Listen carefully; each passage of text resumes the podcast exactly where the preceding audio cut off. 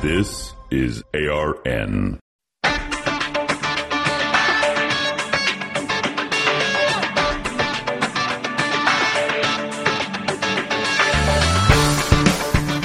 Decidedly Christian, distinctly biblical, and just a little bit nuts.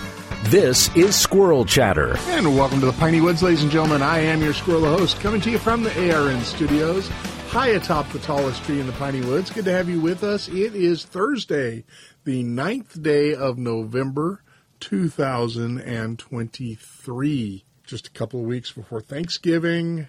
Time is flying. So, didn't summer just start a few weeks ago?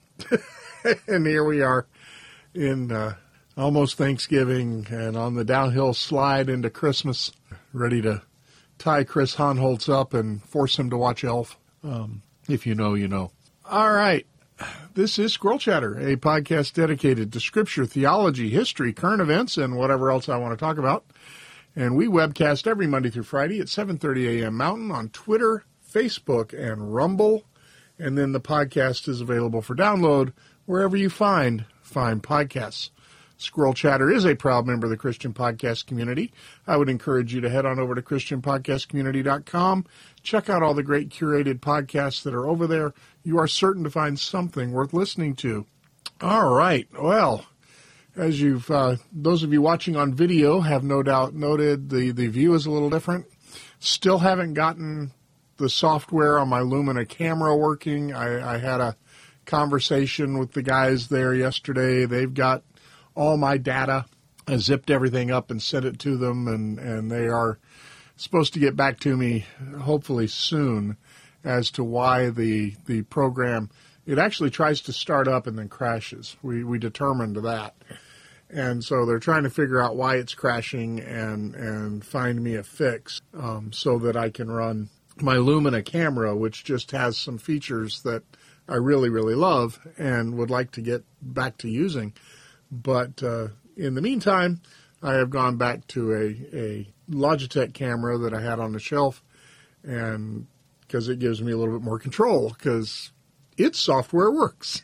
I love my Lumina. Don't don't get me wrong, guys. And and I was talking to the guy. I mean, I was an early adopter of that Lumina camera, um, which is actually sitting right here. This is the little Lumina camera that that I love. It got the it's got a cover for the that's the, the little camera right there. Um, and it is, well, I guess the, the little magnetic cover wants to fall down. And I don't want to step on it. So, okay, it's not right under my feet, so I can dig it out later. um, but the uh, that little camera is great, and I was one of the, it was a Kickstarter. I, I I was one of the first people to use it, so I have been with them since their launch, and and uh, so it's frustrating not to have the software working, um, as I've been using it for several years. So, but I've gone back to a, a Logitech you know, standard off the shelf Logitech uh, webcam, which is giving us smoother video. It gives me some more control um, just until we can get the, the other camera working again properly.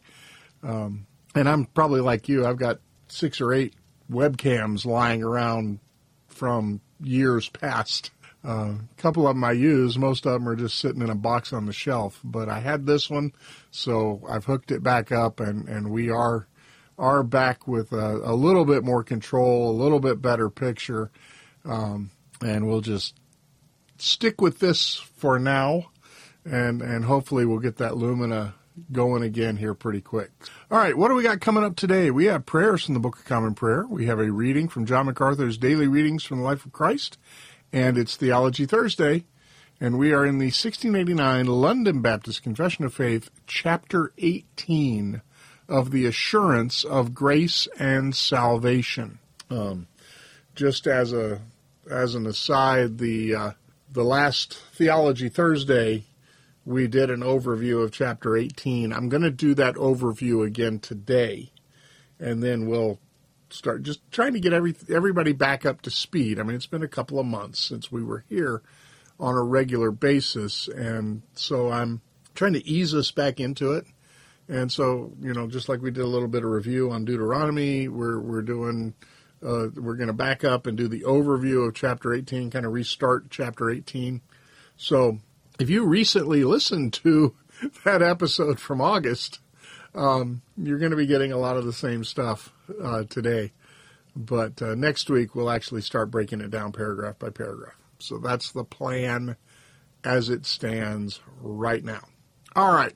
Uh, let us begin, as is our practice, with the prayer of confession from the 2019 Book of Common Prayer. Almighty and most merciful Father, we have erred and strayed from your ways like lost sheep. We have followed too much the devices and desires of our own hearts. We have offended against your holy laws. We have left undone those things which we ought to have done, and we have done those things which we ought not to have done. And apart from your grace, there is no health in us. O Lord, have mercy upon us. Spare all those who confess their faults. Restore all those who are penitent, according to your promises declared to all people in Christ Jesus our Lord. And grant, O most merciful Father, for his sake, that we may now live a godly, righteous, and sober life, to the glory of your holy name. Amen. Grant to your faithful people, merciful Lord, pardon and peace, that we may be cleansed from all our sins and serve you with a quiet mind, through Jesus Christ our Lord. Amen. And now our reading from Daily Readings from the Life of Christ by John MacArthur. Principles of Giving, Part 2. When you give to the poor, do not let your left hand know what your right hand is doing, so that your giving will be in secret, and your Father, who sees what is done in secret, will reward you. Matthew 6, 3 and 4. Continuing from yesterday's list of scriptural giving principles, four more come to mind. First, Financial giving correlates to spiritual blessing. God will not entrust things of greater value to those who are not faithful with lesser things. Jesus asks, If you have not been faithful in the use of unrighteous wealth, who will entrust the true riches to you? Luke 16:11.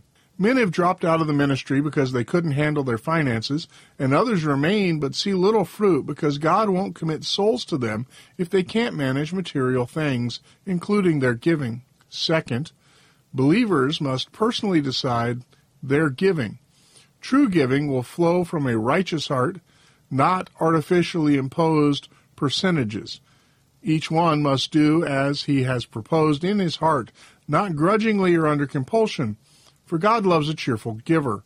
2 Corinthians 9 7, cross reference to 2 Corinthians 8 1 and 2, and Philippians 4 15 through 18. Third, Christians must give toward the needs of others.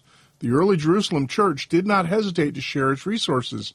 Acts 2 44 through 45, which was incidentally our lesson last night at, at uh, youth group. And years later, Paul took a collection from Gentile churches to help meet the continued needs of believers in Jerusalem.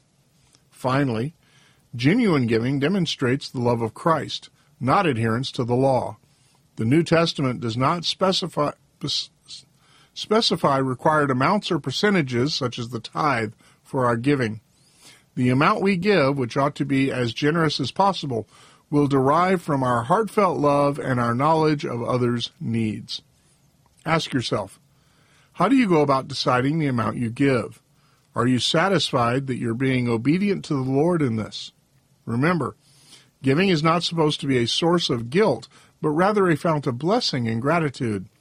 Are you experiencing a high level of peace about your giving decisions? All right. Now it's Theology Thursday. uh, of the assurance of grace and salvation. This is chapter 18 of the 1689 and it is four paragraphs long. Like I said, I'm going to read the paragraphs with minimal comment. I may make a remark here or there, but it'll be minimal comment. And then next week, we will start going through it paragraph by paragraph, looking at the scriptural proofs that are provided and, and discussing its meaning and importance. All right. The 1689 London Baptist Confession of Faith chapter 18 of the assurance of grace and salvation. Paragraph 1.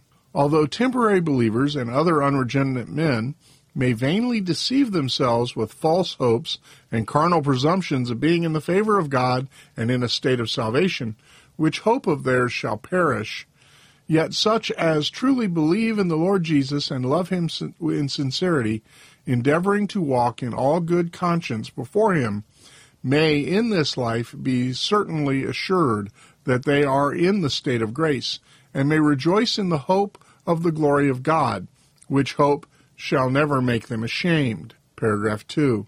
This certainty is not a bare conjectural and probable persuasion grounded upon a fallible hope, but an infallible assurance of faith, founded on the blood and righteousness of Christ revealed in the gospel, and also upon the inward evidence of those graces of the Spirit unto which promises are made, and on the testimony of the Spirit of adoption, witnessing with our spirits that we are the children of God.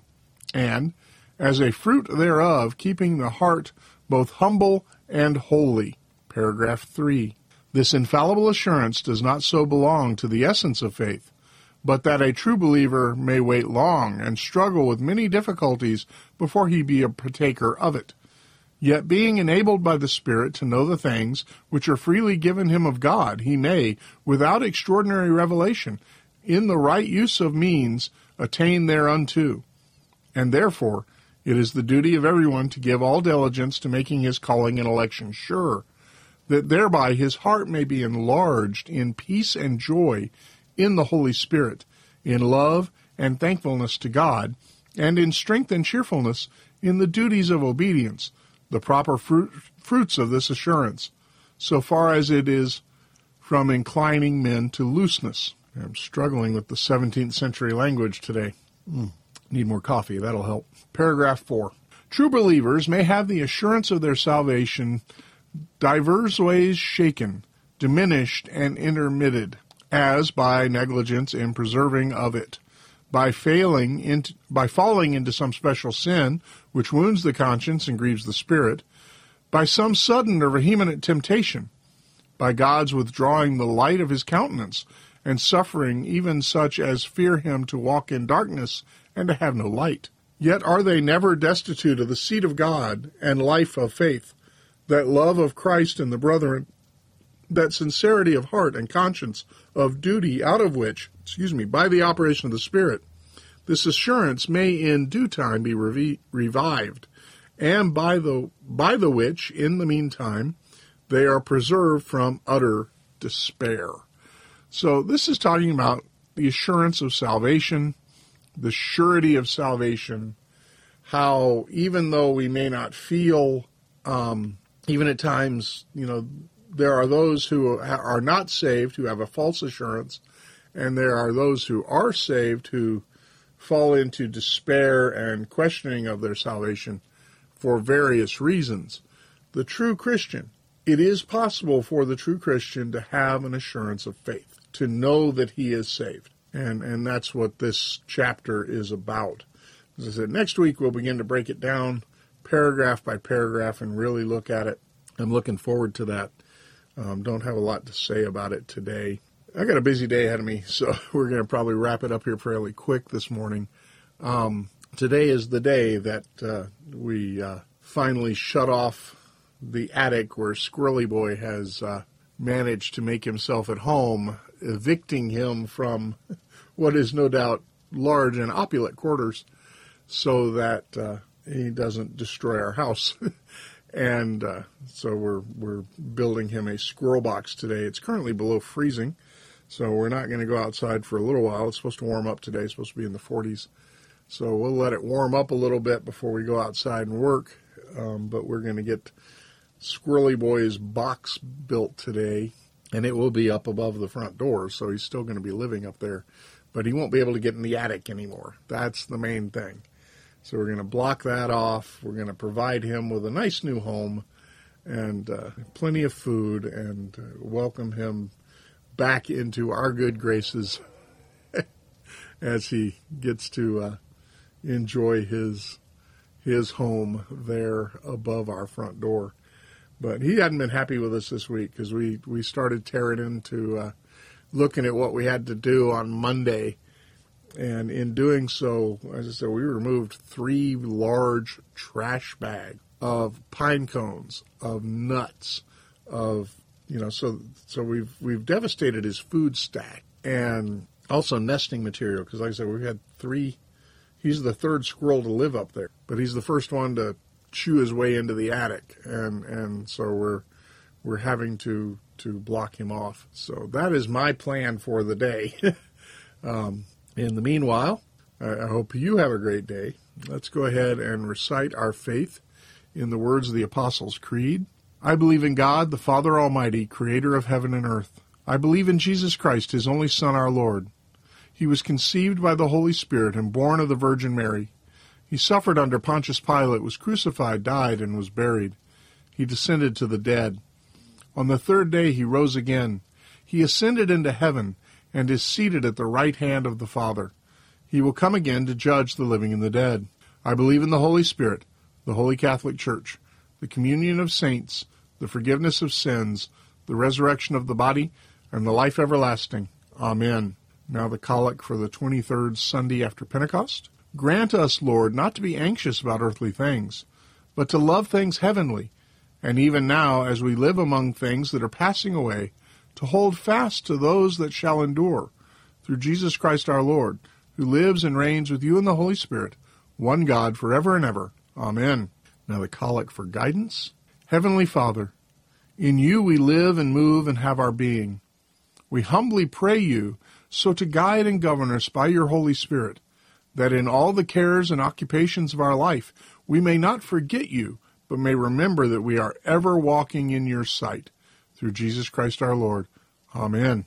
Now the collect for the unrepentant. Merciful God, you desire not the death of sinners, but rather that they should turn to you and live.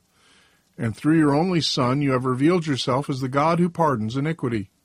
Have mercy on the unrepentant and those who do not believe. Awaken in them, by your word and Holy Spirit, a deep sense of their sinfulness and peril. Take from them all ignorance, hardness of heart, and contempt of your word. Grant them to know and feel that there is no other name under heaven given among men by which they must be saved, but only the name of the Lord Jesus Christ and so bring them home and number them among your children, that they may be yours forever, through Jesus Christ our Lord, who lives and reigns with you in the Holy Spirit, one God, world without end. Amen. All right, folks, that is Squirrel Chatter for this Thursday, the 9th of February.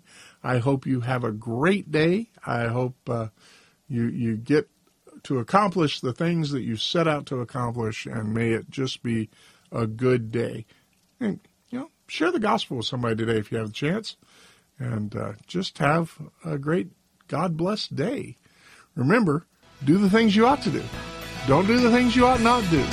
Whatever you do, do it for the glory of the Lord. See you again here tomorrow for another episode of Squirrel Chatter. Take care. God bless.